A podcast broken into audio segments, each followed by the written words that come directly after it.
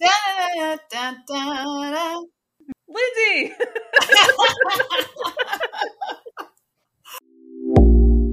You're listening to the Voice Messages podcast. I'm Alyssa. And I'm Lindsay. We have a passion for music and the voice, and we love sharing the insights we've gained to help others elevate their voices and their lives. In this podcast, we will listen to what's really going on in the voices all around us to see what messages there are for us in our own voices. Presented by Elev Voice Studio.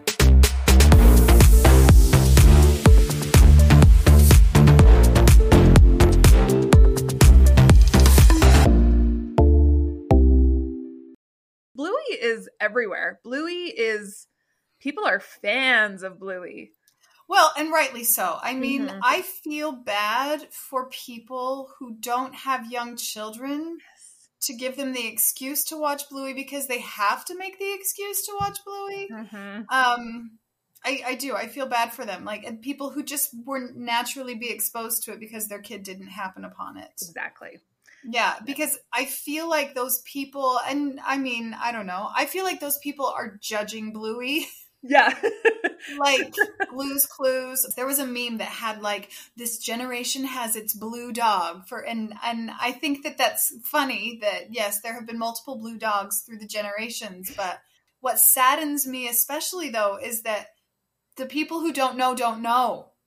They It- don't know. so true. They just assume it's just another it's just another one of those kids shows. It's Yes. just another one that kids become obsessed with that will come and go or you know, Yes. but yes. it's really it's not, not. a kids show. It is it's a parenting show that kids watch. Yes. uh, speaking of, do you? If I say Stumpfest, do you know which episode I'm speaking of? oh yes, yes. Okay, so on Stumpfest, I would like to know your opinion. Are Chili and Trixie slightly inebriated or not, in oh, your opinion? I think they are. I think so too.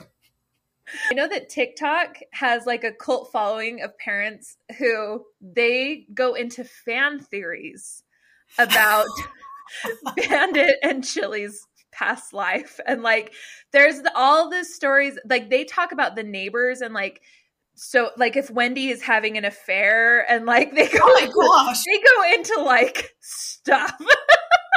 Wow, They're, no, like, that's a little far from invested. me, but But there's really a huge controversy around unicorns.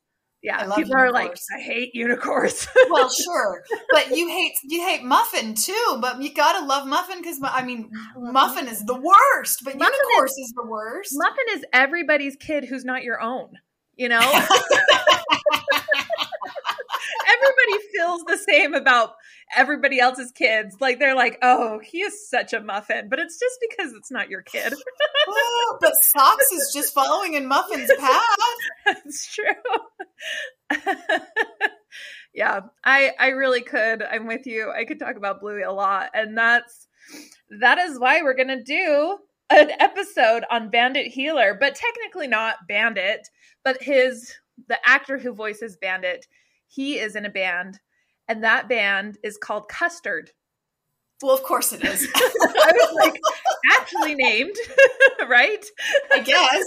That's so fantastic. Of course he's in a band. I know, and he was. It was apparently a really, really popular. I, I don't know how popular, but popular in Australia, I should say. Popular Okay. in Brisbane in the '90s, though. Popular Brisbane band from the '90s, and so I was kind of going through, going like, what was what's their like most popular song? Like, would I know it? And I don't think so. Like, nothing crossed the ocean, so there's nothing. or is it is it a millennial thing? Is it, I- is it- maybe. I would know it. Maybe. Probably not. Because yeah, I was looking through it, going, I don't really know. Some of it, like their sound though, is very '90s, and I was like, I dig this. This is great. It's very, it's just fun. It's kind of funky. But we're gonna listen to one of their most recent songs, um, because it is Oh, like so- ninety seven. no, actually, it was released like two years ago. okay. It's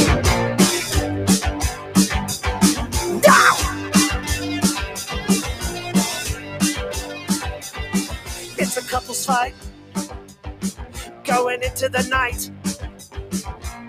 I think it started at 6:30 this morning. Yeah, it's a couple's fight We know it ain't right. It just came out of nowhere without warning. Well, I can sip your sarsaparilla, baby. I can sip it all afternoon. Couples fight going into the night. Well, it could have been easy, baby. It could have been me and you. Yeah, it could have been easy, baby, in this afternoon. But it's a couple's fight. Yeah, a couple's fight. A couple's fight. A couple's fight. Okay, but first, I just because watching that also makes me just picture what did production look like. They're like, okay, we're gonna go to this hotel, and in this corner, we're gonna clear out this way. Like it's got kind of an orangey brown wall, and then the carpet. It's fine. The carpet's good, and we'll just have everybody take their turn. It is bizarre. Like, and all of their music Yes. videos are the same level of production where it's just like, this is random. Interesting. It does remind me of the 90s. It reminds me a little bit of They Might Be Giants. Yes. It reminds me a little bit of The Proclaimers. I don't know why, Mhm. but just that as soon as I heard his voice, it's like, oh, of course that's Bandit. Yeah. But then also I'm just like, and yes, I I hear this I hear this generation. right? His name is Dave McCormack, yeah? Yes, exactly. Okay. Yeah. It's so fascinating to me is I mean, it sounds kind of simple, but it really is the fact that he sounds like himself when he sings.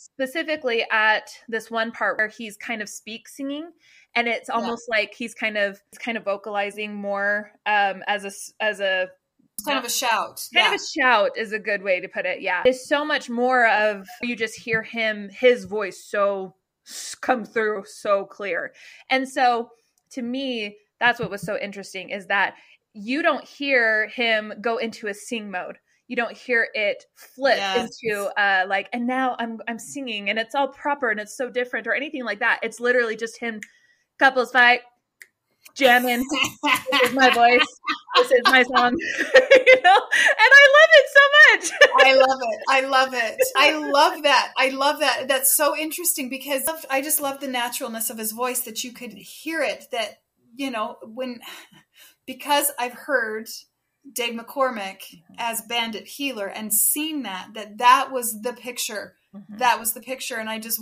have wondered, like, what does this guy really look like? yeah And yeah yet, when you suddenly see him, it's just like, oh yeah, hundred percent that works, and that's the right picture too. and so it's it's just it's kind of funny that way. It actually reminds me a little bit of maybe a Seth MacFarlane, who's so talented in so Mhm. many different things. And I was watching. I noticed my kids. I was watching the credits of a Phineas and Ferb episode, and I saw his name, like not a big name, any, but it was just like tucked in a place, and I'm like, well, there you are again, Seth MacFarlane doing all the things. Wow. And I, I just glanced at it, and I saw it, it was his name. I don't even know what he was credited for, but something in that particular episode, and he, I mean, can do all the things and all the voices, and and it's just so versatile that way. It makes me think about the visual picture matching the sound Mm. and sometimes that visual picture is created for us and and sometimes that lines up just perfect. Yes. And then other times it's given to us in a different way right? And it's there. Sometimes they don't line up like we expect. Like personally i don't love the visual picture and the vocal picture of elsa from frozen. Yeah. I yes. they i don't think they match. I agree Um, with you in that it's the energy that comes from um, Yes. the power of an Idina Menzel who creates a, just a very different picture vocally, and they create this Elsa who sometimes can be kind of like in toward herself, and it doesn't always she's- it's that yes. she's inner and it, it's it kind of combats each other sometimes and it doesn't complement the way that you'd expect it to. Um Yeah. but you're right this bandit heeler and dave mccormack they complement each other. That the picture that you're seeing that they're giving us and his voice some Yeah. great casting choice there because it it just so fully jives with with the message there. Yes. And you know what? And so I'm thinking in terms of like song selection for myself when I'm Mhm. singing or working with a student, that that matters too. Mm, Yeah. That when you're choosing your repertoire, you want to make sure that you're picking something that that vibes. There's a song from the musical um, Drood uh, that is uh, it's called "The Wages of Sin," and it's it's uh, the leader of a brothel, and depending on the physicality of that person, you're not going to have like an Alice in Wonderland kind of look hmm for that. And so if you've got that even if vocally you can do that that may not that may not match up. It's going to so- create uh, too much of a disconnect for your audience. yes. Mhm. yes I think that overall, the one of the voice messages that I take from this is not to sing, sing.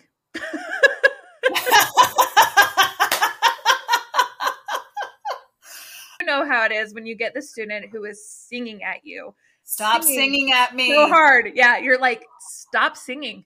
Stop trying so hard. I know that Yes. I do that though too. That I I try to sing and I really think that it really comes down to being as simple as singing like Dave McCormack and just singing like dave Not- mccormack yeah, not singing. And just sometimes it's as simple as as backing off a little bit and you know letting go of the control or trying to push it so hard and just allowing your voice to do what it needs to do. That's one of the messages that which is yes that's a fantastic message it uh, reminds me of the music man uh, where professor harold hill is trying to get that what ends up being the barbershop quartet they're Yes. just like well i don't sing and he's Yeah. just like no no no sustain talking Yes. Ice cream. Well, he's just like ice. Say ice cream. Ice cream. Yes. I sing it, but ice cream. And then, and truly, that's one of the most valuable things that I find in working with my students is just sustain your talking. Sustain Mhm. your talking, Mhm. and then let's incorporate the proper techniques. Or I guess proper is not even the right word. Uh, efficient techniques to make your Uh-huh. voice do things that will sustain that sound for a longer period of time. So it's not ice cream, but yes. ice cream and having that air move through so it feels good and Mhm. So Yeah. that we can then put it into your songs and we can utilize that and feel that feeling. We can pull that off the shelf whenever we want to in Yes. any setting, vocal setting. So, so the message the message is essentially a reminder that the voice that creates your speaking voice is the same voice that creates your singing voice yes. and it should sound like the same instrument yes. Love it. there we go Mic drop. drop that mic I love it. But be careful because that's an expensive microphone. We need to treat our things with respect. Do you ever think that when people say mic drop? Like multiple times, I'm like, why are we dropping? Why are we dropping tools like that? I mean, I Very get the point, but expensive. Who's we don't need to drop that? things. Treat them with respect. This is not hard.